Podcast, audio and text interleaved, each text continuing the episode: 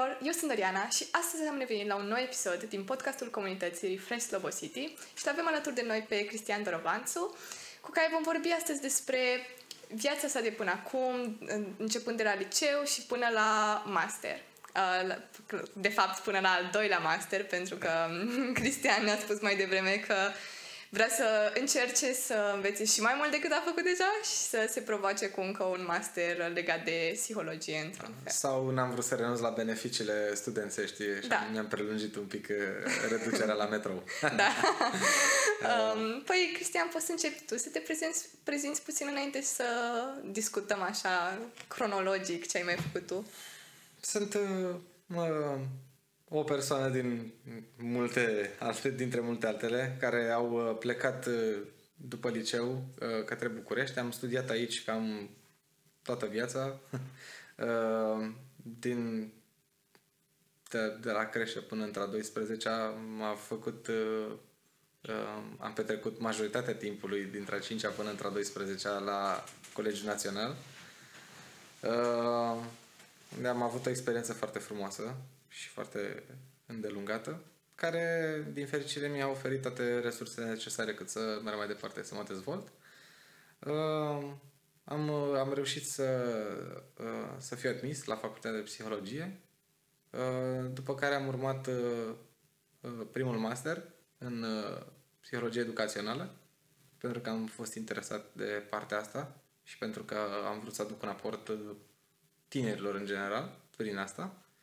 Uh, după care am trecut și la partea de psihologie clinică, pentru că este mm, cel puțin la fel de intrigantă și uh, deschide cam cele mai multe porți în domeniu. Mm-hmm. Inclusiv uh, uh, către psihoterapie, cabinet propriu și așa mai departe. Dar despre ce este vorba mai exact când spui psihologie clinică? Uh, psihologia clinică este m- practic acel clișeu la care se gândesc oamenii când spun, a, ok, deci tu, tu îți dai seama dacă sunt nebun sau nu. De fapt, uh, psihologia clinică se referă în mare parte la psihodiagnostic, mm. nu terapie. Aia este psihoterapia, mm. care vine mână în mână cu psihologia clinică, dar uh, psihologia clinică se ocupă mai degrabă cu bateriile de testare, de exemplu, interpretarea lor, colaborarea cu un psihiatru, în cazul în care lucrezi într-o clinică și așa mai departe. Ajută la întregirea unui tablou al unui pacient cu mai multe tipuri de probleme, să spunem, ești o piesă a puzzle-ului respectiv alături de restul oamenilor care mm. lucrează pentru el. Ceea ce e interesant pentru că de obicei când ne gândim la, psihol- la psihologie, ne gândim că există o singură persoană care se ocupă de un pacient, însă tu îmi spui acum că În psihoterapie, de... în da. psihoterapie da. se ocupă o singură persoană, mm-hmm. da. În uh, psihologie clinică este vorba mai mult de echipă. Mm-hmm. Uh, tu îți faci treaba ta, dar în același timp datele pe care le ai sunt puse la oaltă cu ce adună și un medic, psihiatru mai ales, el e principalul partener. Mm, sunt foarte, da. chiar sună foarte, foarte interesant. Da. Și cum ai descoperit că îți place asta, că ai vrea să faci asta și la master? Uh, psihologia clinică? Da. Uh, din păcate, uh, psihologia educațională, deși este extrem de interesantă și benefică în, și în viața mea, în profesia pe care o am acum, uh, și în general mi-a fost benefică în relațiile cu, cu, cu oamenii, mai ales cu oamenii tineri, uh, nu, nu-mi permite să fac atât de multe schimbări pe cât mi-ar, mi-ar plăcea. E, din păcate e foarte greu să ajungi să ai uh, cumva rolul de consilier într-o școală. Da? Este uh, greu? Da, este la fel de greu ca atunci când îți să devii profesor mm-hmm. la mhm. stat. Uh, sunt foarte multe hârtii, din păcate, de care te ah, lovești ah, și da. ca tânăr uh, uh, vrei să înveți, sau cel puțin viziunea mea este că întotdeauna trebuie să ai un scop și să fie totul concret. Sunt foarte multe lucruri pe care, din păcate, le faci ca să fie făcute. Mm-hmm. Este sintagma aia să fie, sunt foarte multe învechite, uh, inutile și nu se concretizează niciodată cumva real. Asta, din păcate, ajunge așa ca o dezamăgire și te întrebi de ce să fac atâția ani asta când în momentul ăsta cineva mă valorifică într-un fel, mă apreciază și mă pune la treabă, Mm-hmm. cumva. Da, Sunt foarte multe lucruri teoretice care nu se mai... Uh, uh, aplică acum. exact, Da. nu se mai aplică deloc, absolut deloc, din păcate. Și um, dincolo de asta, uh, mediul toxic în care este foarte probabil să ajungi, pentru că uh, ca profesor debutant nu, nu e ca și cum o, ce profesor bun ești, hai să te punem de la Colegiul Național, să zicem, Da, să trebuie vorbim să pe plan te- local, trebuie să te duci trebuie să prin- te duci de- unde de te jos, repartizează cum ar ei. veni, Uh, bine, și nu mai vorbim de ce examene, ce note, ce subiecte Mhm. și cum se dau sau cum sunt uh, repartizați oamenii în funcție și de alte variabile în ecuație. Uh, Asta, din păcate, servește pe asta plus veniturile uh, mici de început, care nu sunt un secret. Se plâng profesori cu experiență de salarii. Uh, numai un exercițiu de imaginație ne face să ne gândim și la profesori de început. Uh, și uh, da, nu, nu, nu există factorii motivanți. În afară de, de plăcerea de a lucra cu Cu elevii. cu elevi sau tineri în general nu, nu prea nu prea există un alt factor motivant. Mm. Uh, Ceea ce e trist, pentru că cumva avem nevoie de mai mulți consilieri da, și de oameni care să-și dorească și să fie chiar pasionați de a lucra cu copii, fe- pentru că mi se pare că foarte mulți nici măcar nu sunt atât de interesați de asta și ajung acolo mai mult așa pe baza motivației financiare, dar nici măcar atât, pentru că nu există neapărat o motivație financiară cred când că e e vorba vorba de mai asta. mult de comoditate. Da, da, da, da, da. Că Chiar, după chiar o da. anumită perioadă, când te instalezi acolo și ajungi titular, uh, practic faci ce vrei. Mhm. Cumva. Uh, adică, desigur, sunt anumite măsuri care se pot impune și așa mai departe, dar în principiu, dacă cineva nu este mulțumit de tine sau îți dă un feedback constructiv sau ceva de genul acesta, foarte mulți profesori, după cum știm, e, asta este, nu face față, e la tine, problema nu la mine Mhm. și nu mai au dorința aia de, de învățare în continuare. Cred că asta e, de fapt, cauza principală care îi, îi duce în, în partea asta. Uh, Revenind la, la, la FIR, uh, o să păstrez consilierea pe, pe, pentru partea de psihoterapie. Uh, Este un plus pentru că mă ajută foarte mult să mă extind și pe partea cu copiii, mm. nu numai pe problemele Și îți adulților. place să lucrezi cu copiii? Mm, În prezent lucrez cu copii. Da. Uh, Tocmai despre asta vorbeam, uh, descoperind și v- vrând să aplic cumva uh, cunoștințele de, de dobândite la pe partea asta de, de specializare, de, de psihologie educațională. Uh, am, uh, am devenit între timp profesor de engleză la o școală privată din București, uh, care în contrast cu tot procesul uh, uh, foarte amplu pe care l-am deschis mai devreme, contextul școlilor de stat, a fost foarte simplu. Ai dorință de învățare, ești deschis, ești, ai personalitatea potrivită. Uh, hai să încercăm, vedem și îi dăm bătaie. Și au exploatat potențialul pe care au considerat că îl am. Și- Au plătit niște cursuri de specializare pe care le-am făcut intens vara, care m-au ajutat și, într-adevăr, acum se cunosc. Și ai început asta din 2019, nu? Da, în 2019 m-am angajat m, odată cu intrat la master. Și chestia asta cumva te-a făcut să-ți dai seama că ai dori să faci asta și mai departe pe partea de psihologie, adică să continui să lucrezi cu copiii. Clar, clar. E, este o satisfacție mm, este o altfel de satisfacție când lucrezi cu, cu copiii. Uh, mm, și cea mai uh, uh, partea cea mai satisfăcătoare este că ei îți oferă feedback fără filtru. Mm-hmm. Uh, Adică îți spun direct dacă, Îți spun direct, dacă le-ai explicat exact. bine, dacă au înțeles, sau, sau, îți dai dacă, seama... sau dacă se plictisesc, Da, da, da. sau dacă nu li se potrivește, sau de ce nu vor să facă anumite lucruri. Eu încurajez argumentatul Mhm. uh, mulțumirilor și nemulțumirilor. Uh, și, și da, este mult mai plăcut în general, pentru că realizezi că ești o mică parte din dezvoltarea lor, acea persoană care poate le declanșează un anumit click care mm-hmm. îi schimbă ca adolescenți sau uh, tineri adulți. Cam asta e targetul. Nu lucrez copii foarte mici pentru că Uh, Acolo e altceva și ai nevoie de un e, alt fel de răbdare. Exact. Cred. Adică am răbdarea necesară, dar uh, pur și simplu am descoperit că sunt mai potrivit pe partea de uh, preadolescenți uh-huh. și mai sus. Da. Și pasiunea asta ta a început din liceu, adică dorința de a intra pe domeniul acesta cu psihologia, cu lucruri copii sau uh, ai descoperit sincer, pe parcurs? Au fost foarte multe etape. Uh-huh. Uh, în liceu, în prima fază, îmi doream să intru la medicină, era un vis pe care îl setasem de multă vreme. Uh, împreună și împreună cu familia mea care mă sprijinea în legătură cu chestia asta, am început să mă pregătesc.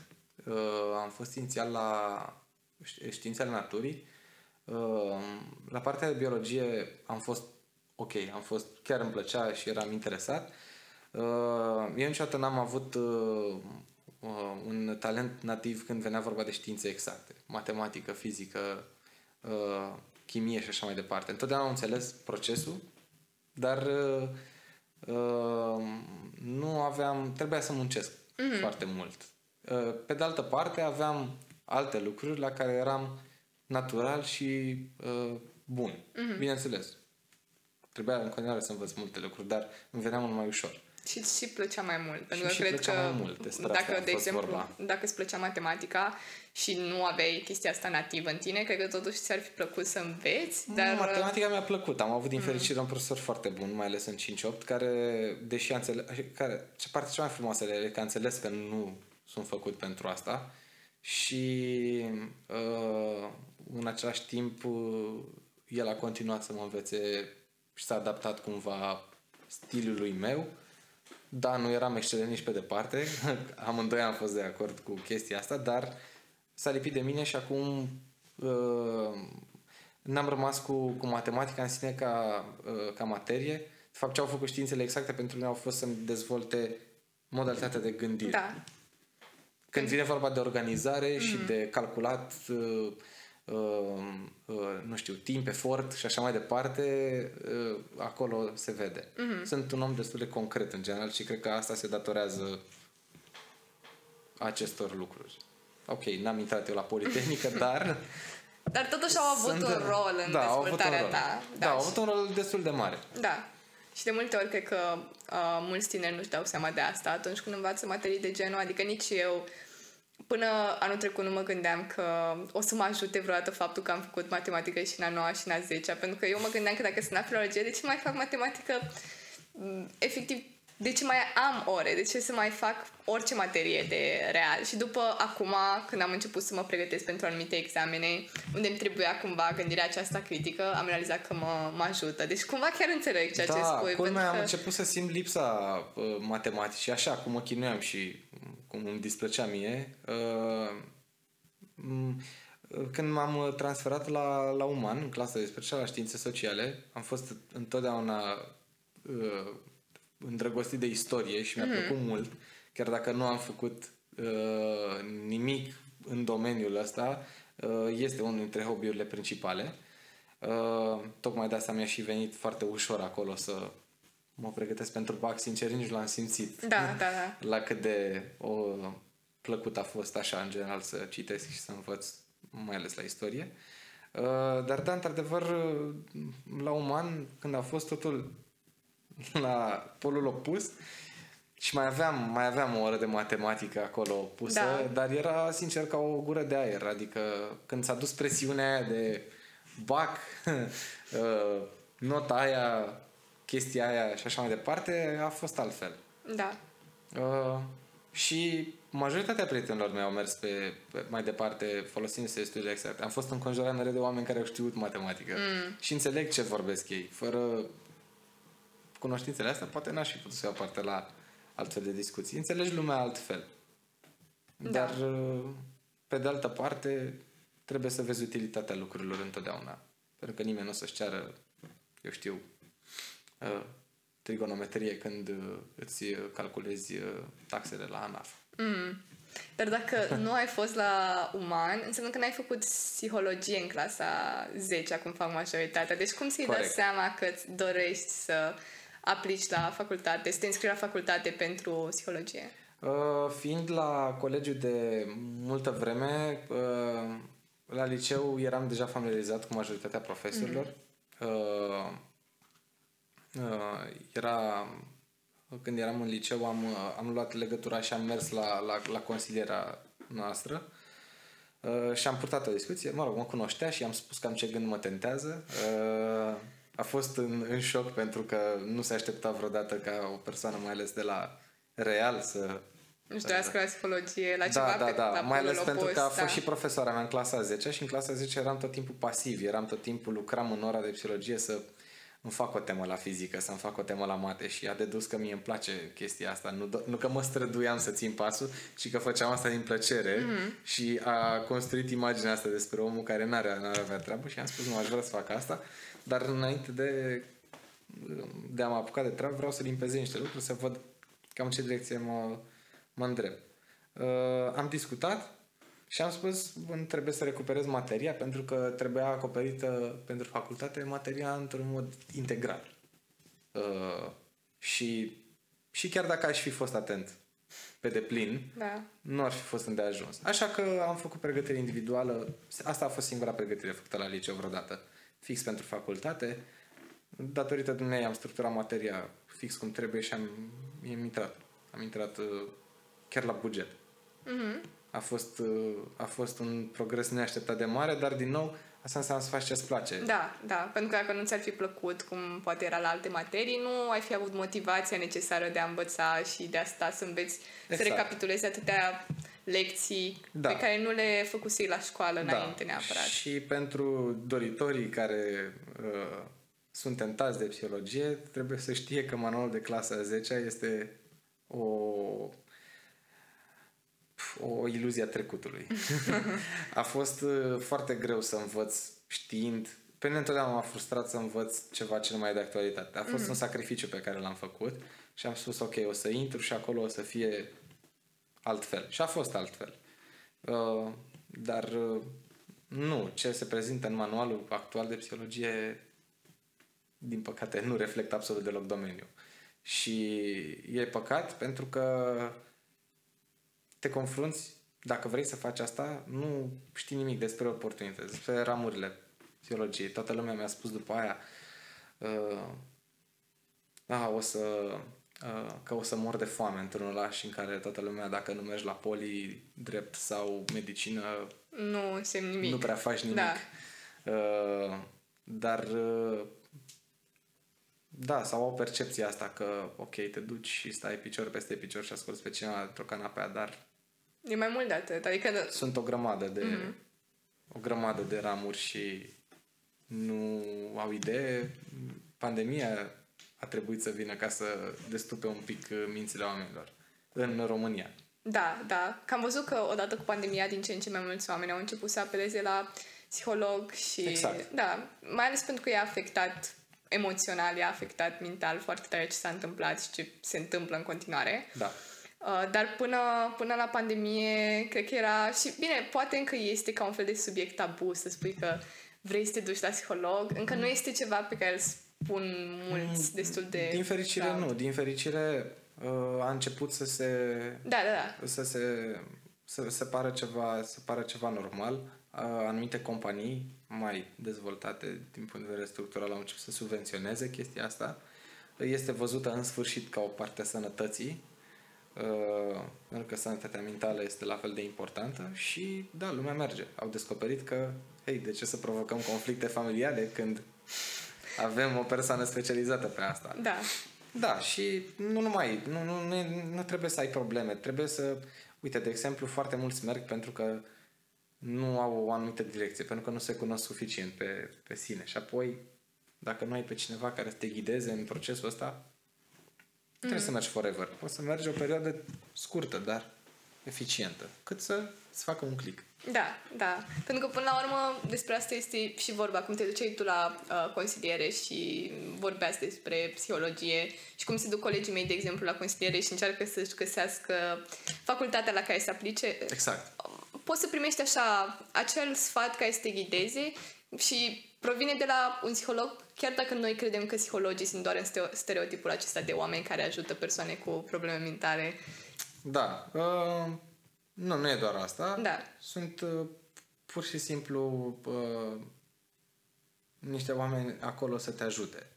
Mm, în Desigur, opția, mai multe în, situații, în orice. Da, da. În orice.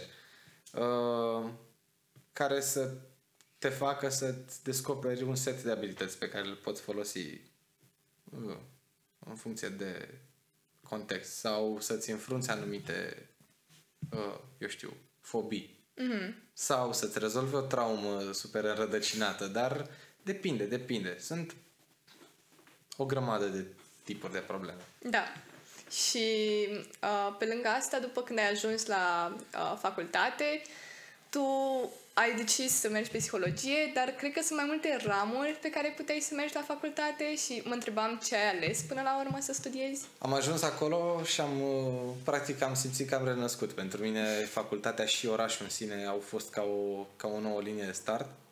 Uh, și nu știam exact ce vreau să fac. În anul întâi am avut o primă tangență cu unul dintre uh, profi care m-a implicat într-o uh, într-o cercetare pe care o făcea. L-am ajutat, dar a fost destul de solicitant. Despre ce era cercetarea? Era vorba de, despre o baterie de teste care uh, de teste cognitive, uh-huh. care să măsoare anumite, anumiți parametri, care trebuia să se implementeze. De fapt, cred că uh, a reușit să obțină aprobările între timp. Au trecut destul, destui ani. Uh, și uh, am descoperit ce înseamnă partea de research, partea de cercetare și mi-am dat seama că nu e ce vreau, ceea ce vreau să fac.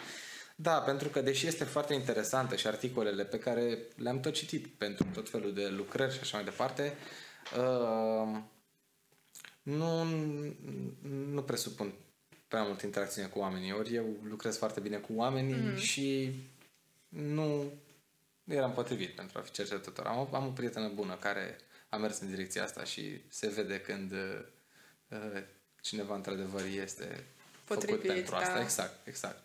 Pentru că seturile sunt extrem, seturile de abilități sunt foarte diferite. Mm-hmm. Adică fiecare persoană are un tipul ei de personalitate, interesele ei și... Exact, exact. Asta se aplică și atunci când alegi domeniul în care să te duci, chiar dacă... Uh, discutam recent cu o prietenă și uh, am regăsit o idee foarte interesantă. Uh, în prezent lucrăm și la un workshop pe, pe chestia asta, cum că tinerii, în loc să-și eticheteze cumva viitorul, vreau să fiu medic, vreau să fiu uh, psiholog, vreau să fiu uh, avocat și așa mai mm. fotbalist și așa mai departe, uh, în loc să se pregătească pentru o profesie anume, și aici mă refer, să spunem, la cineva care e în clasa nouă, da? Da. Uh, mai bine ar trebui să se concentreze pe dezvoltarea unui set de abilități. Mm. Pentru că deseori între a 12 se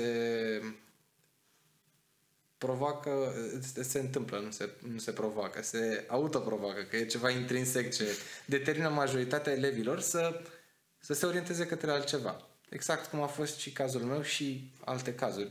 Nu poate să fie o schimbare mai mică sau mai mare, dar uh, atunci când îți schimbi pe ultima sută de metri opțiunea, toată lumea sare pe tine cu, oh, și acum ce o să faci? O să mă da. de foame, nu știu nimic despre domeniu. Inclusiv, uh, uh, uh, inclusiv tata a fost reticent, pentru că s-a numărat pentru oameni care nu știau mare lucru despre domeniu. Din fericire, a fost neutru și el a fost un punct de start, nu a avut niciodată o abordare negativă, dar ca orice părinte preocupat, știi, când e în ceață și pentru tine viitorul copilului, tu obișnuit să fi văzut de dinainte, uh, um, chestiile uh, înțelege reacția. Dar asta e ideea, că se provoacă multă panică, ce fac, ce nu știu ce, cum mă descurc. Așadar, dacă îți cunoști foarte bine un set de abilități, poți să a, zic, păi, mă pricep la chestiile astea, ce pot să fac cu ele? Mm-hmm. Și mhm. atunci automat mai multe rămurele. Da, da, da. Și mi se pare o idee foarte bună asta, pentru că la mine în clasă, cred că majoritatea dintre noi ne-am hotărât mai târziu și cred că la toate toți elevii de 18 ani se întâmplă asta. Da. Uh, mai ales că poate, nu știu, 3 ani de zile ți-ai dorit să dai într-o anumită parte și după ai descoperit că ai o pasiune sau poate un talent mai puternic într-o altă ramură și ar fi fost mult, mult mai bine dacă din start ne-am fi gândit că nu știu, să ne dezvoltăm abilitățile în comunicare, în uh, leadership, să încercăm să fim uh, coordonatori la mai multe proiecte, să vedem dacă ne place asta. Dar cred că problema e și că nu poți să faci asta la școală prin ceea ce faci, adică noi acum am început să avem mai multe activități la școală, cluburi de-astea în care ne putem băga, club de lectură, club de politică, să avem diferite activități extrașcolare în care poți să-ți descoperi aceste abilități. Însă mă gândesc cum era la tine pe atunci când nu erau atâtea lucruri în care Da. puteai să te bagi și nu puteai să-ți dai seama exact ce abilitate ai și ce abilitate să-ți dezvolți, care, nu știu, poate pare așa mai nativă și poate să devină din ce în ce mai bună și să o folosești într-un domeniu. Uh, da, e o veste super bună. Sunt... Uh, uh, uh, e surprinzător. Nu știam că s-au dezvoltat atât de multe cercuri și e foarte bine. Da, Uh, avem și teatru și debate da, da, da, e super și nice. am avut și festival de film în vară. Mhm. Adică chiar încercăm să venim cu cât mai multe activități, dar mă gândeam cum era la tine pe atunci, dacă existau activități în care să te implici și dacă Ah. te-ai implicat. Și... Au fost câteva, uh, pe vremea respectivă au existat câteva workshop-uri în care s-au implicat chiar și colegi și colege de generație în organizarea lui și apoi ne-au invitat cumva uh, ca și că e ușor să marketezi în rândul propriilor colegi și așa Da, mai da, da. departe, pentru că pa- poate nu te atrage ideea, dar știi, îl face Un prieten de-al un tău prieten și te duci și tu și să te vezi cum duci. e. Da, și una, una dintre prietenele mele a făcut, a făcut parte din organizarea unui proiect de genul acesta și am mers. Și a fost fix despre dezvoltare personală și acolo am văzut că uh, adică n-a fost ceva life-changing, dar am văzut că îmi place să fac parte din, uh, din treaba asta.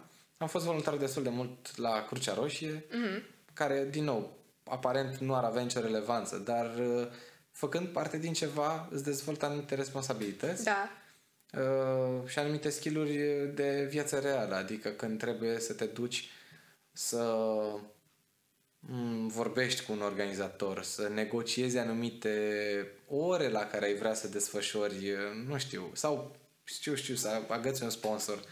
Lucruri de genul ăsta care, pe care nu te învață nimeni să le faci sau dacă te învață cineva, cel mai probabil e un fel de mentor acolo, cineva Da. care îți arată cum funcționează treaba. dar clar nu la școală, unde nu prea ai cum Sunt să anumiți înveți toate profesori chestiile astea. care, care, care prezintă și din perspectiva Mm. realității, dar prea puțin. Da, Prea asta puțin. da. Prea puțin. Cred că e mai mult o problemă a sistemului, că nu li se permite, pentru că foarte mulți uh, se bazează foarte mult pe programă și atunci nu ai cum să începi să vii tu cu idei, nu știu, să-i bagi în grupulețe și să încerci să faci uh, Am explorat proiecte. această idee. Uh, cumva, după ce mi-a trecut uh, faza de cercetător uh, în psihologie, uh, m-am fost pentru o scurtă perioadă tentat și interesat de psihologia în domeniul apărării naționale. Mhm. Oh, care presupune, da, pe- care presupune uh, lucruri cu poligraful și lucruri cu Da. poliția, numai că la noi în țară nu e atât de mult content pe cât de mult asta s-ar mă crede. gândeam, Nu asta prea mă avem, gândeam, uh, că nu-mi dau seama cum ar fi asta la noi în țară. Uh, este destul de uh, este destul de interesant. E de- Este bine plătit pentru că ești încadrat automat ca ofițer și uh, poți ajunge chiar să lucrezi și cu SRI-ul. Oh. Uh, Asta e, adică e interesant dacă te gândești așa la da, ce ar presupune idee ca, de ansamblu. oportunități. Da, exact. Ca parte practică, ca orice structură militară, dacă au nevoie în orașul X, te duci și lucrezi în orașul X. Dar eu nu am vrut să părăsesc Bucureștiul, așa că am tăiat cumva de pe listă. Dar și apoi am fost într-o pană de asta de idei în anul 2, din cei 3 ani de licență pe care îi faci. Și ajunge exact ca la final de liceu când uh, eu ce fac. Uh, și am, uh, uh, pe lângă studiile pe care le faci în orice, în uh, psihologie română, eu știu, bio, chimie, fizică, toate materiile astea, la fiecare facultate există un modul pedagogic. Da. Un modul pedagogic pe care, dacă îl faci, îți obții certificările necesare pentru a fi profesor în domeniul respectiv. M-am înscris în anul întâi pentru că era ceva în plus care nu îmi strica și am zis ok, fie, să, să vină. Uh, și surpriza a venit tocmai din partea asta. Cumva în, în anul 3, uh, în sfârșit modulul a devenit interesant și nu mai era doar un curs, ci presupunea să mergem să predăm psihologie în licee din București. Și am mers la unul dintre ele, unde am fost repartizat cu o mână de colegi pe care îi mai aveam în grupa respectivă. Și acolo a trebuit să ne facem, mă rog, planul de lecții și așa mai departe, să fim exact cum ar fi un profesor, profesor care de psihologie acolo, la da. liceu. Într-adevăr, da. mai întâi am mers și am observat, am dat de acolo, am uitat cum o chema pe doamna profesoară de la liceu respectiv. Era spre final de carieră. Uh, era o... Uh, era o doamnă, doamnă în vârstă foarte de treabă, dar un profesor, uh, din păcate, teribil din punct de vedere al uh, uh, energiei. Mm-hmm. Cunoștințe și toate ce le avea, dar uh, mie mi s-a tăiat firul când a deschis cartea și a început să dicteze. A, pentru că nu, Nu eram nu avea acolo, interacțiune nu cu eram elevii, acolo, da. da, nu eram acolo și la o clasă de real care Da. te mănâncă dacă nu sunt nici interesați, adică nu vii cu chestia asta acolo. Și bine, uh, să spunem cumva că doamna respectivă nu mai avea nici energia necesară, dar uh, problema este că sunt și profesori tineri care Da. cad în această sferă a comodului. Și am zis, uh, băi ok, am comentat toată viața mea de pe margine despre cum ar putea profesorul X sau Y să fie mai bun și toate cele, acum să vedem cum este. Și am avut uh, de făcut o lecție din același manual vechi de pe care m-am chinuit să învăț ca să intru la facultate și ca o formă de protest mi-am promis singur că o să o fac uh, atât de diferit încât să bifez și cerințele profului meu de practică care venea să observe, dar să fie și copii ok. Mhm. Uh, capitolele din cartea de psihologie am descoperit atunci că sunt scrise fiecare capitol este scris de către, eu știu, o- un alt profesor universitar. Uh, capitolul pe care l-am avut eu de predat era scris fix de proful meu de practică. Nu pot să cred. Da, nici, nici nu mie s-a nu- nimerit. Nici mie nu mi-a venit să cred. Și un prof bătrân. Mhm. Un prof bătrân, uh, printre foarte puțini profesori bătrâni care se află la Facultatea de Psihologie, majoritatea au în jur de 40 de ani. Uh,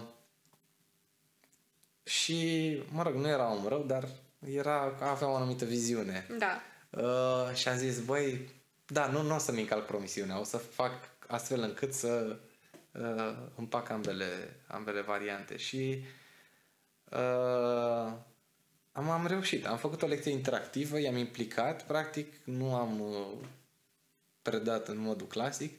Uh, prof a fost fericit, deși am schimbat destul de multe lucruri în lecția lui cu chestii de actualitate, dar asta este. Am preferat să fac o lecție calitativă decât să-mi dea o notă nu știu cum Da. ce se putea întâmpla? Mă duceam în vară și mai făceam că ceva, dar copiii aia măcar rămâneau cu o imagine bună și cumva a fost suficient pentru mine să vină și să spună că băi, chiar a fost interesant și Au, deși nu ți-au vreau... dat și feedback la final? Da, veneau, veneau, pentru că eram apropiați de vârstă, Da. că ce să faci? Tu la 20 de ani să te duci la oameni care sunt aproape de seamă cu tine, a, liceu între a 10 uh, patru ani diferență sau cât sunt. Uh, da, și da, nu, nu vreau să fac chestia asta în viitor, dar Asta cred fix că aș asta voiam să te citi- întreb. Dacă cred ai că- vrea să fii Uh, nu. profesor în psihologie în viitor. Uh, nu, nu, nu. Asta, asta spuneau ei, că nu vreau să fac psihologie în viitor, dar Ah. uh, cred, că, cred că o să citesc mai mult despre XY chestie și mă întrebau despre XY chestie. Uh, experiența asta de nicăieri m-a făcut să îmi dau seama că lucrul ăsta cu tineri, copii și așa mai departe aduce, a- am simțit mai multă satisfacție decât din orice chestie pe care o mai făcusem în domeniu. Și am spus, de ce să nu merg în, pe, pe psihologie educațională?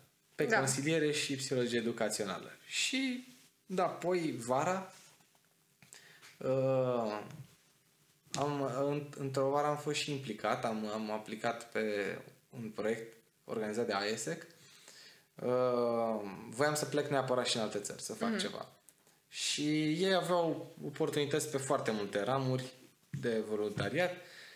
Eu am mers într-o școală, uh, m-a încântat chestia asta, deși la vremea respectivă uh, nu eram foarte sigur, dar am fost așa, merg și văd.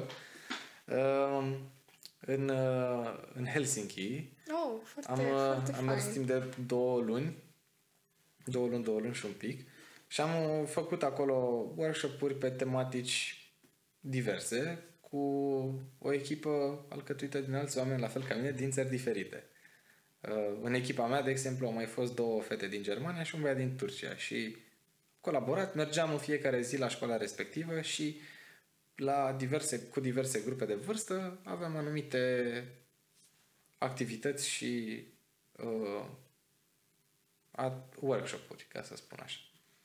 Și din nou, acolo, acolo n-a mai fost chiar revelația de wow, lucru cu copii, ce satisfăcător este, ci a fost mai degrabă faptul că am petrecut pauzele și timpul în cancelaria profesorilor de acolo, care aveau fix energia pe care o am în cercul meu de prieteni. Adică, Pe bune? da.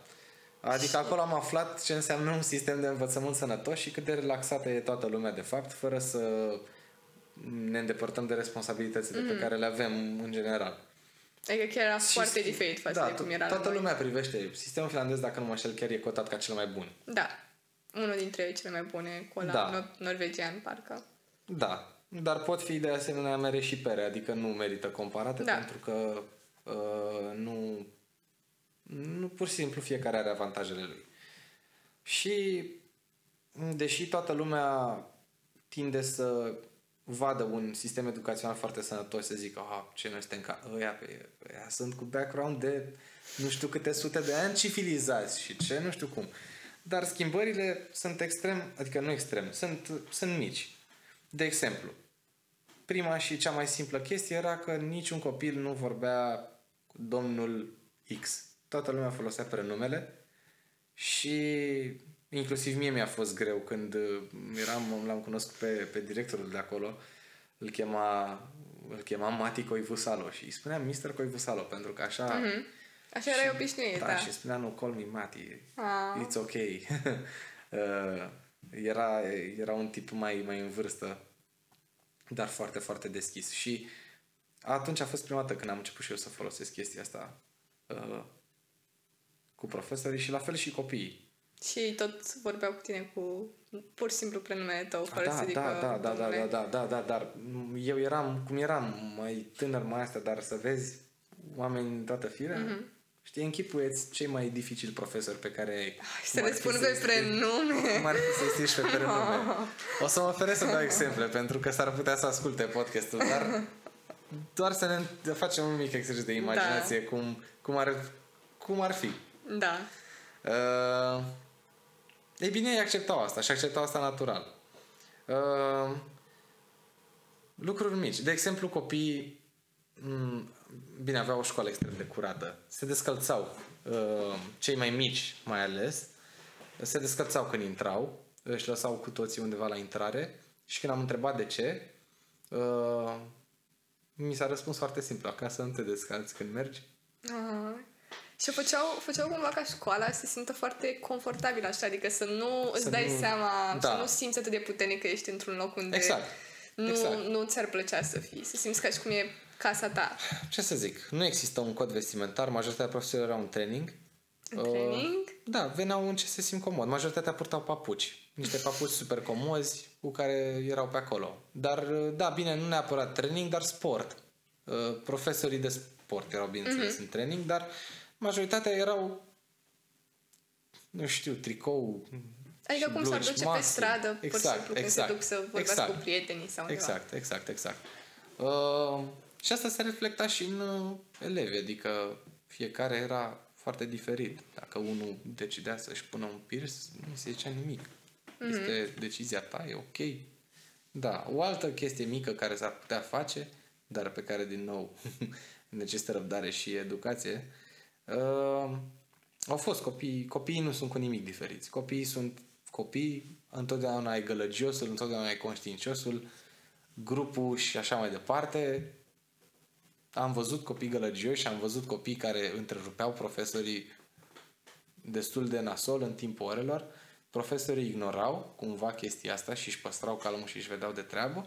După o oră purtau o discuție cu acel copil, dar nu sub formă de o observație, ci pur și simplu se întrebau dacă are ceva acasă despre care ar vrea să vorbească. Dacă Wow, cât l-a de su- diferit față de cum e dacă la l-a, noi. da, da, dacă l-a supărat cineva cu ceva și dacă ar putea să facă ceva, să-l ajute în privința asta. Wow. Da. Asta e diferit pentru că la noi dacă întrerupi un profesor te-ar înjosi mai degrabă decât să Exact. te întrebe după Exact. ce s-a întâmplat, dacă există Mm, problema- un alt motiv. pentru Da, care te cred că comporți astfel. sumar vorbind, problema este că nu se preocupă nimeni să cunoască copiii. Mhm.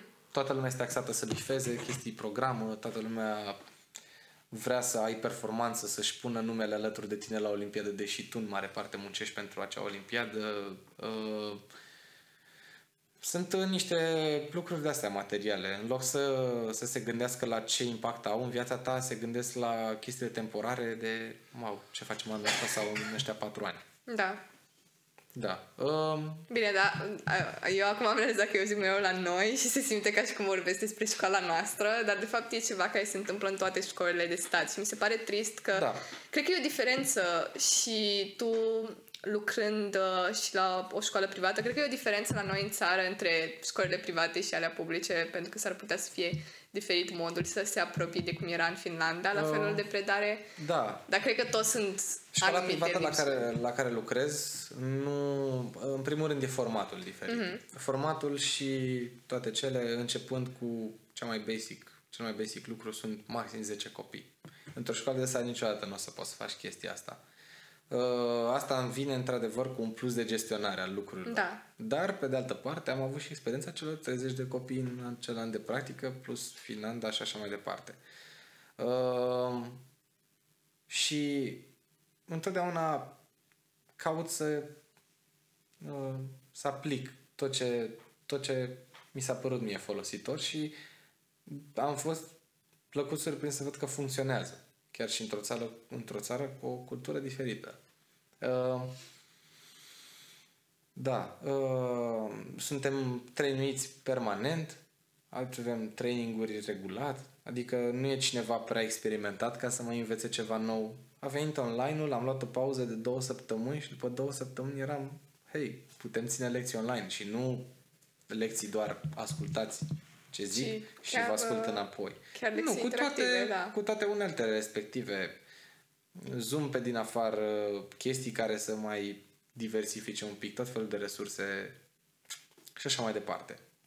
Da, deci este, este diferit. A, Clar este și m, avantajul faptului că o școală privată are această libertate pe care o școală de stat nu are și când vine vorba de program și când, programă și când vine vorba de uh, profesori, că foarte mulți cred că la multe școli uh, private de la noi din țară sunt din afară și poate vin și cu anumite Da. mentalități diferite și vin cu anumite joculețe și există și libertatea aceasta um, financiară, că re- m, majoritatea elevilor de la privat au resurse necesare ca să Asta treacă direct este, la asta este. online, ceea Și ce la cumva- public nu exista. Da, și cumva, da, exact, exact, asta a mai fost. Este, este o bulă în care trăiești Mhm. și să spui că, mamă, ce profesor sunt, dar stai, că eu lucrez numai categoria asta de oameni, este greșit. Trebuie Da. să te raportezi la toată lumea. Uh, dar, uh, da, e, e o experiență. Adică, sunt lucruri simple de implementat. Trebuie pur și simplu, ce te costă să, să lași oamenii să-ți spună pe numele mic, să spună Cristi Da. sau să-ți spună, eu știu cum te cheamă. Mm, dar cred, cred că asta ar dura foarte mult totuși. Chiar că pare ceva mic, sunt uh, profesorii care sunt deja obișnuiți cu asta și o mentalitate care s-a creat pe parcurs Știu, și știu, știu. care e foarte greu de schimbat, dar Da. care ar trebui totuși să se schimbe, pentru că, cum ai zis și tu, sunt niște pași micuți care ar putea să fie luați ca să îi facem pe elevi să se simtă mai confortabil, să simtă Mhm. că pot să răspundă la o oră și că nu trebuie să le fie frică și Da, să-i scoatem sunt, cumva uh, din frica aceasta lor, sunt, uh, anxietate. Sunt lucrurile astea pe care, știi cum, ple toată lumea, în contextul nostru, în, în Slobozia, toată lumea migrează către mm-hmm. un alt oraș. Da, mai ales către București. Cluj, Constanța, Da, fiind printre, sau Brașov, variantele principale. Ideea e că pleci într-un oraș nou, este un drum pe care tu nu o să-l cunoști și nimeni nu poate să te pregătească pentru el cumva, pentru că acolo cumva vei fi doar tu. Da. Și, din păcate, ce ar putea să se mai... Nu, nu se stimulează destul partea asta. Ok, greșești, dar noi suntem învățați ca fiecare greșeală să fie taxată în loc de, nu știu, fiecare greșeală să fie parte a procesului nostru de învățare. Da. Și se dezvoltă Adică, ok, poate profesorul îi spune, da, dar poate nu fac chiar așa de mult. Da, dar tu nu faci prea mult, colegul tău nu face prea mult. Mm. Și în total, toți aveți un impact acelui, asupra acelui elev. Asta este partea proastă, că fiecare gândește și își vede de el, fiecare își programează testele și examinările fix în funcție de orarul lui, fără să țină cont că au și alte lucruri. Da. Să zicem. E egoismul care ne omoară și lipsa de interes pentru persoane de lângă noi. Mm. Și din păcate nu sunt tratați cu suficientă nu, sunt, elevii sunt tratați cu tipul greșit de maturitate de care au nevoie. De exemplu, ești mare, faci, sigur faci față așa că o să-ți dau o grămadă de teme pentru că poți să duci, în loc de uh, tu în câte locuri te împarți și mm. ce mai mm. faci pe lângă școală și hai să vedem cum să facem astfel încât eu să nu fiu un stres în plus. Exact, da. Ar fi complet diferit dacă s-ar gândi așa, însă cum ai și tu, este egoismul acesta care influențează foarte tare, că da. nu-și doresc să nu-și doresc să știe, nu-și doresc să înțeleagă altele sau alt profesor. Foarte sau... mulți profesori nu se gândesc la faptul că acei unii, sau că cei mai mulți copii petrec mai multe ore făcându-și munca lor de a învăța, da. mai mult decât stau ei la muncă. Da. De exemplu, un exemplu concret. Eu sunt, să spunem, timp de 8 ore, da, la la școala la care lucrez. În astea 8 ore, mă rog, intervale diferite, ajung cumva să, nu știu, primul curs sau ultimul curs, mai bine spus. Noi ultimele cursuri le avem de la 6 jumate la 8 mm-hmm. seara. Și când îți spun copiii respectiv că am plecat de dimineață la meditația X sau la sportul Y sau la lecțiile de chitară, după care m-am dus la școală, după care vin aici, după care trebuie să fac teme, da, dintr-o dată programul tău nu mai pare atât de încărcat cum pare exact. programul și unui copil. Uh, maturitatea de care, pe care, care ar trebui construită ar fi fix asta. Hai să înțelegem mai bine și să-i tratăm un pic cum îi tratăm și pe adulții din jurul nostru. Mm-hmm. Când vrei să ieși la o cafea, ții cont de programul celuilalt. Așa ar trebui să ții cont puțin, că e imposibil să ții cont de orarul tuturor, să împași pe toți, dar să ții puțin cont și de ceea ce vor copiii. Ei nu sunt ascultați. Da din Chiar. păcate. Și nu copiii, în general elevii de toate vârstele. Da. Și mi se pare că au cea mai mare nevoie de asta, mai ales la vârsta aceasta, pentru că mai ales, ac- mai ales acum, în perioada aceasta, există această nebunie în a avea un CV cât mai mare, chiar dacă ai doar 18 ani și atunci se implică în foarte multe activități și încearcă să facă cât mai multe lucruri și ar avea nevoie fix de genul acesta de profesor care înțelege că până la urmă copilul acesta are, nu știu, încă 5 activități pe lângă școală pe care le face sau 3 pe care le face și de care este pasionat și nu o să aibă cum să facă 5 ore de teme sau 4 ore sau 3 ore de da, teme. și în primul rând cât de relevantă este materia mea pentru viitorul da, lui. Da. Și asta ar trebui discutat inclusiv cu părinții ca să-ți faci o idee. Aici nu mă refer la copiii foarte mici, pentru că mi se pare că până în clasa 8 este bine să înveți din toate. Da, ca să ai o Dar la liceu, generală. în special, mi se pare că trebuie să te concentrezi doar pe aria pe mai, care vrea mai să ales spre da. finalul lui. Da. De exemplu, în, toată, în clasa 12 toată lumea te tratează mai lejer. Mm-hmm. Uh, clasa 12 nu știu, experiența tuturor a fost una lejeră. Te stresează doar ce e pentru bac și ce e pentru facultate. Da. Dar, uh, în general, te lasă să înveți pentru ce vrei tu. De ce nu ai ține cont de asta? De ce să-ți lași baltă materia în clasa 12 De ce nu ai putea să fii constant mai lejer decât să fii super intens în primii trei ani și, după și apoi să nu mai faci nimic? Da. Nu știu. Da. Cred că, cred că depinde foarte mult și de cum o să se adapteze profesorii pe parcurs, pentru că cred că e clar că trebuie să se facă niște schimbări în sistemul nostru și să se adapteze la ceea ce se cere acum, pentru că elevii o să înceapă să fie din ce în ce mai încărcați cu programul, că mi se pare că acum nebunia aceasta cu CV-ul plin de la 18 ani o să Da. continue, pentru Da. că devine din ce în ce mai competitiv să te duci la facultate, să-ți găsești un loc de muncă și atunci trebuie cumva să impresionezi prin ce ai făcut. Deci clar trebuie să se schimbe puțin și felul în care vedem educația. Exact, exact. Da, din păcate, mediul ăsta al învățământului nu stimulează suficient tinerii care vor să facă asta. Da. Eu m-aș implica cu drag într-o școală. Mi-ar fi plăcut să fiu profesor la stat. Nu mi se pare absolut deloc nasol. Dar când te lovești de mormanul de hârtii, de tot felul de inspectori care trebuie să te evalueze cu niște cunoștințe sau după un criteriu, mai multe criterii foarte vechi, pe care te lovești și de alte lucruri, încep să-ți spui, băi, am și o viață și aș merita și eu să o trăiesc decât să... Na.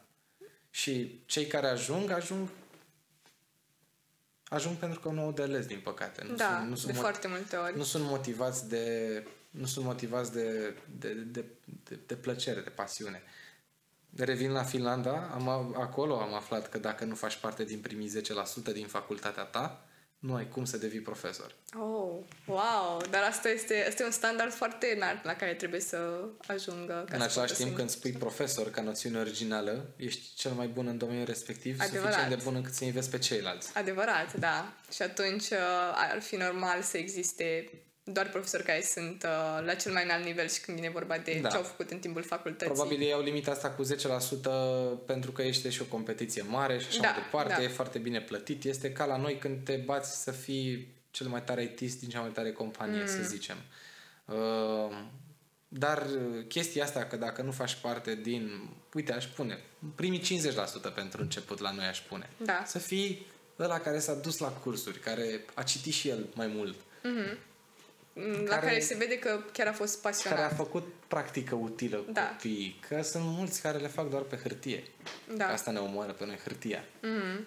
E mai important să ai diploma care zice că ai făcut chestia asta decât chiar să fi făcut și să Da. fi fost o activitate pe care ai făcut-o bine și la care te-ai remarcat.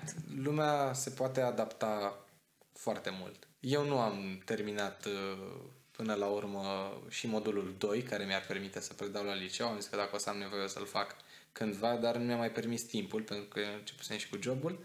În același timp, predau copilor de liceu și eu fac Fără certificatul fără acela. certificatul respectiv. Da. Pentru că am primit într-adevăr alte, altele mai valoroase în domeniu și mi s-a confirmat de extrem de multă lume cu experiență că ești în stare și noi suntem supuși la evaluări periodice și la noi vine o inspecție, dar nu e aceeași inspecție care te face să regizezi lecția. Exact, să pregătești elevii de dinainte, să știe Am toată avut lumea. chiar anul acesta. Au că urmează venit, să fie au venit inspecție. din uh, alte școli, uh, alte filiale din alte țări, ca școala unde, unde lucrez, practic se întinde pe, mai ales în, Euro, în toată Europa, Mhm. dar și pe alte continente sunt câteva filiale. Oh, wow, foarte, Da. foarte fain.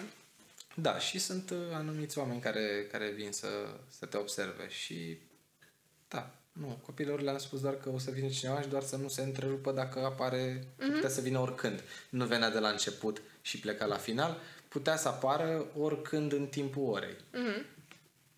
La oricare dintre cursurile tale din săptămâna aia.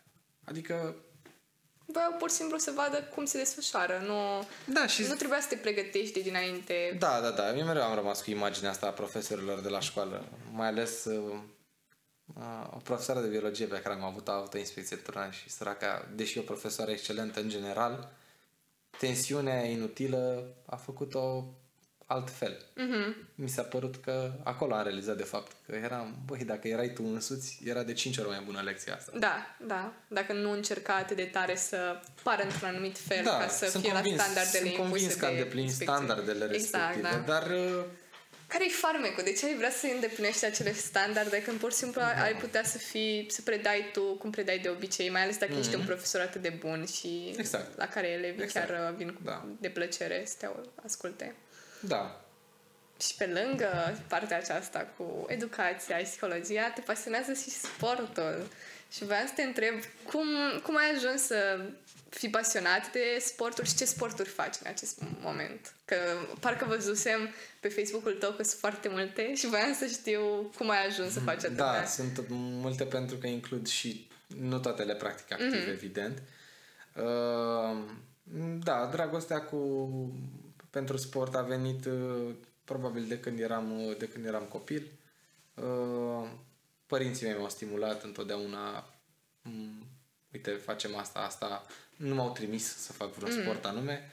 Uh, prima pasiune a început uh, uh, cu tata care juca tenis.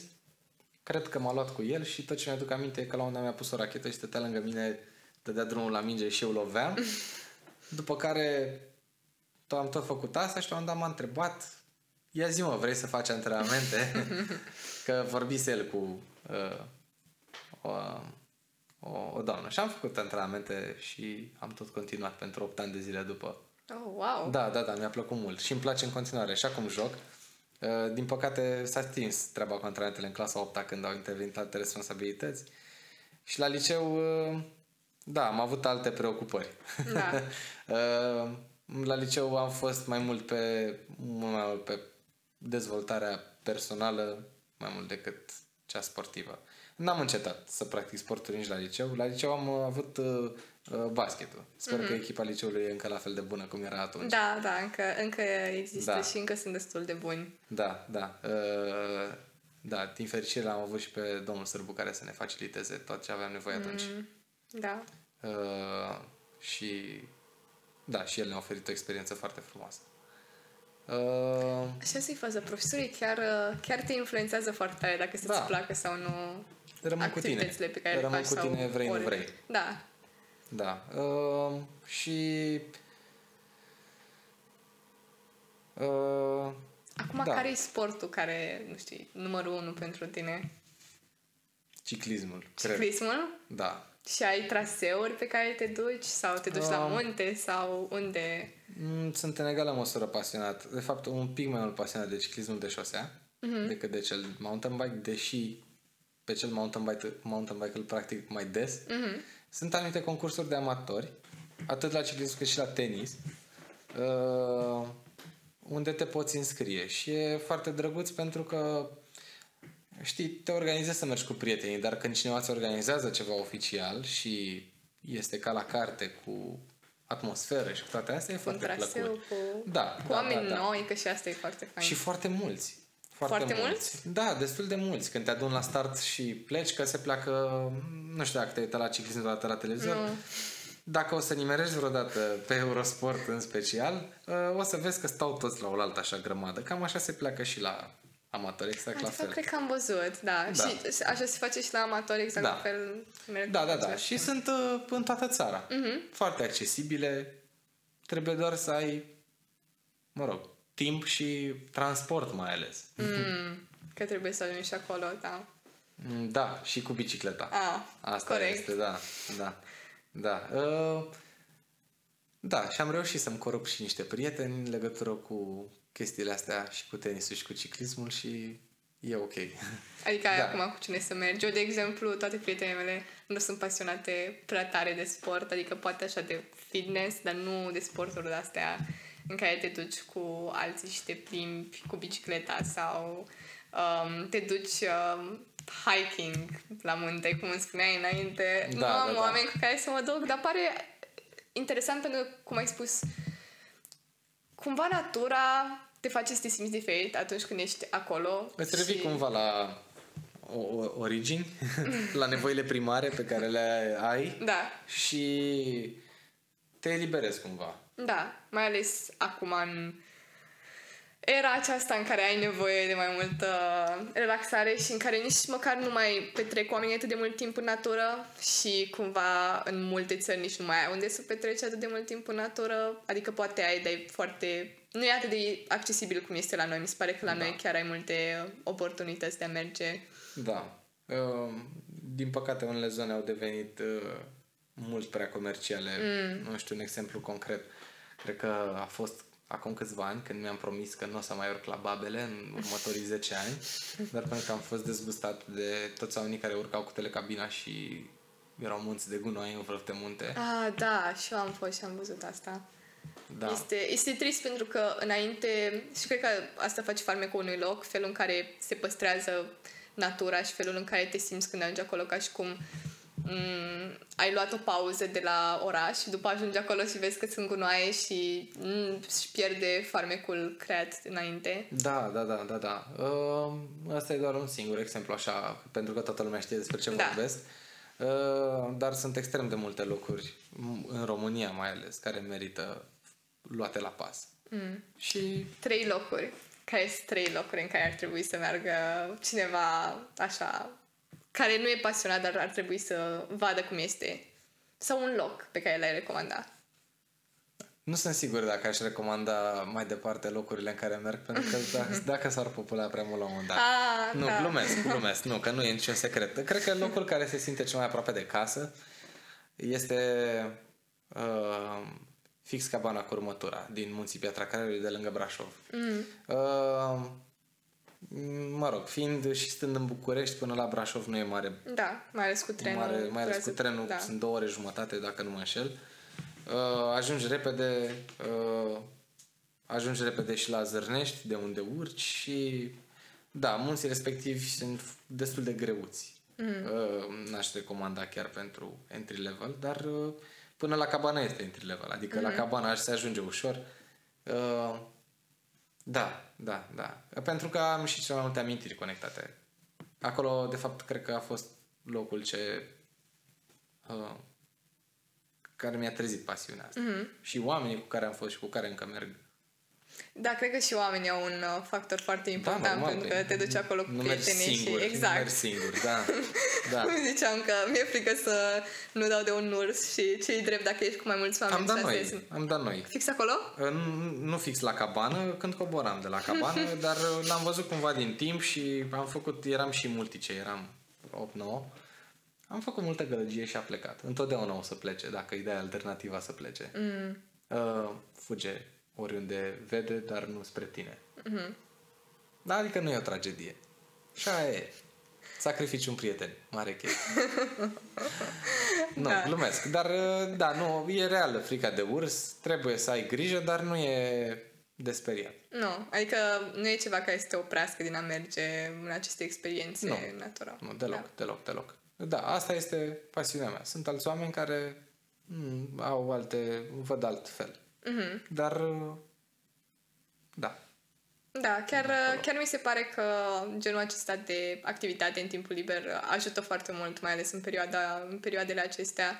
Da. Și cred că și în pandemie Da, să mergi când pe am, munte fost, era... când am fost în pandemie altceva. uh, și am ajuns acolo și urcam, bineînțeles, fără mască în Mhm. pădure mm-hmm. sau alte chestii, era atât de wow, pentru că era ca și cum te înălțai deasupra întregii situații Da, și eram, băi, am venit aici, n-are ce să se întâmple, n-are Mhm. mm-hmm. cum. Ești doar tu, prieteni și așa mai departe. Da, da, da e, e un feeling.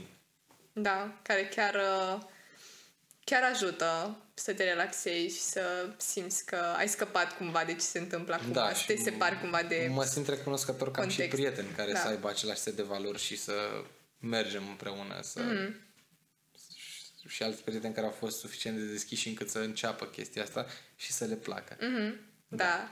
Cred că e foarte greu să... Adică nu, nu cred că e atât de greu, dar cel puțin pentru mine ar părea greu să mă bag într-o activitate de genul acesta dacă nu aș simți că m-ar pasiona după. Adică dacă aș merge doar o dată, m-aș gândi că de ce să merg doar o dată și după să nu mai continui. Însă, cred că e farmecul acela să vezi cum este și să te obișnuiești pe da, parcurs. Există atâtea tipuri de trasee și atâtea Mhm. tipuri de locuri în care să mergi. Trasee de o zi pe care te duci, ai urcat, ai coborât înapoi în pătuț și la apă caldă sau urci, stai trei zile pe munte, Da. în cort și te întorci după. Trei zile pe munte într-un cort. Mă rog, m- mai puțin sau mai mult de atât. Da. Depinde cum.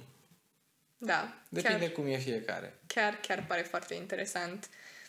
Păi, uh, acum, așa de final de episod, mă întrebam dacă ai putea să le dai sfaturi celor care își doresc uh, să dea mai departe la psihologie sau care sunt pasionați de asta și ar vrea să aibă o carieră în legătură cu asta. Să nu fie descurajați. Mm-hmm. Este un mediu care uh, prinde amploare și să se documenteze. Cea mai bună sursă de informație au fost și vor rămâne în continuare studenții de acolo, uh, dacă cunosc sau dacă nu.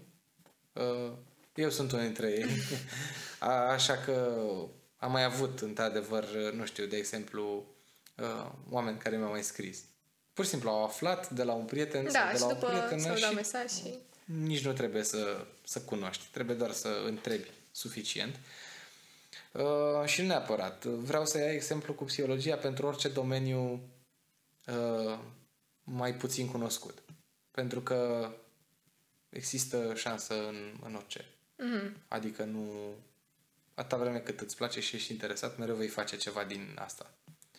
Și să nu aibă eu știu, concepția aia pură de studiez asta, trebuie să fac asta. Nu, studiez asta, cum o să-mi folosesc în viața asta. Da. De la psihologie m-am dus, eram, băi, nu știu dacă o să-mi placă sau nu să fac o terapie, nu știu dacă o să-mi placă sau nu să citesc despre psihologia clinică sau să fiu interesat de copii, dar cu siguranță mă va ajuta în general cumva. Da. Și așa este.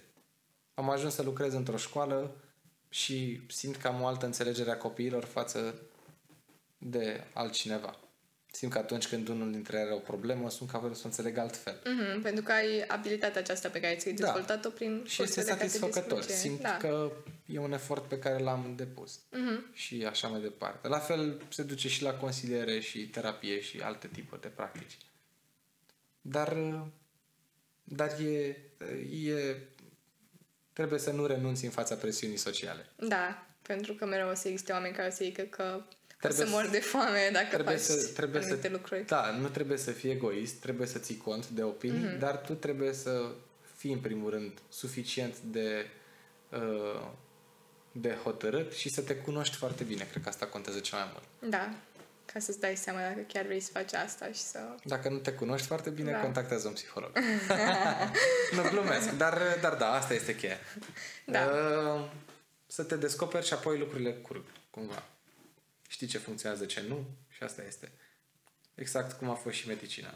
Nu m-a dat înapoi wow, cât e de învățat și m-a dat înapoi, băi, oare chiar sunt atât de consistent și de... Și am zis nu. De exemplu, nu aș putea...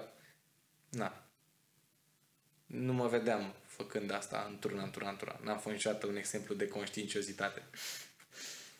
Da. da. Un răspuns chiar foarte bun, un sfat care cred că o să ajute pe cei care își doresc să dea la psihologie sau la orice, pentru că până la urmă chestia asta că ar trebui să facem ceea ce ne place și dacă ne place, cu siguranță nu o să se simtă ca și cum lucrăm destul de mult sau să ne cunoaștem destul de, de ajuns de bine încât să știm ce să alegem. Cred că e foarte important să ținem cont de asta. Uh, păi, mulțumim mult, uh, Cristi, pentru că ai venit astăzi la episodul acesta. Chiar a fost foarte interesant să vorbim despre psihologie, despre psihologia clinică, despre care... Adică știam despre ce e vorba, dar voiam să aud mai multe explicații și despre pasiunile tale pentru educație și pentru sport. Chiar a fost, uh, a fost foarte interesant.